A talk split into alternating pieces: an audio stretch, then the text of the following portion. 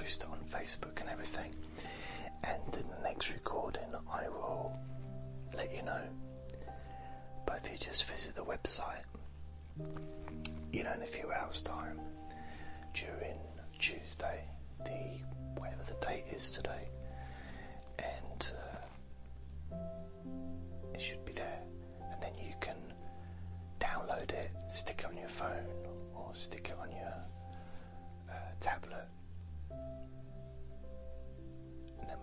easier. You can just listen there without having to go to a podcast or go to a website or anything like that. So,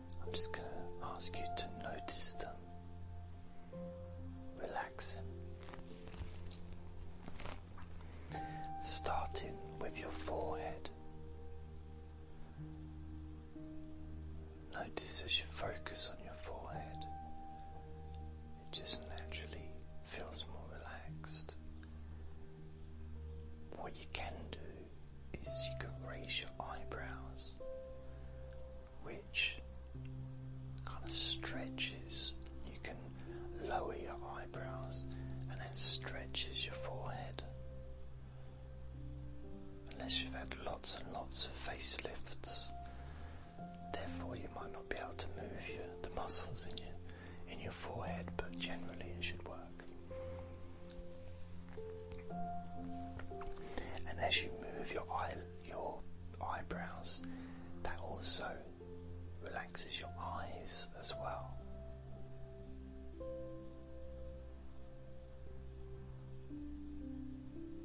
closing your eyes is very useful towards relaxing them. It's kind of like a, in a way, closing your eyes lets your eyes know that they can relax and they can take a bit of time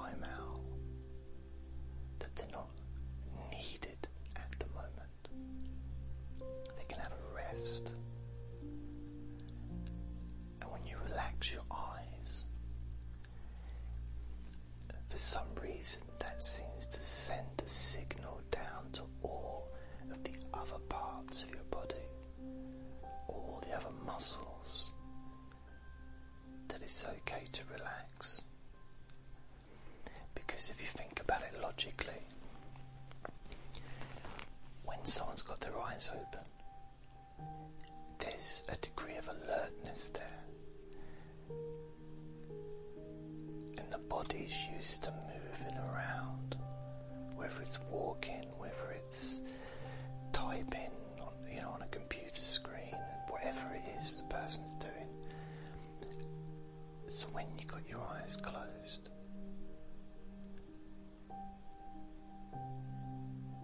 it's a signal to the rest of your body that there is nothing required from any of the muscles or any of the limbs of your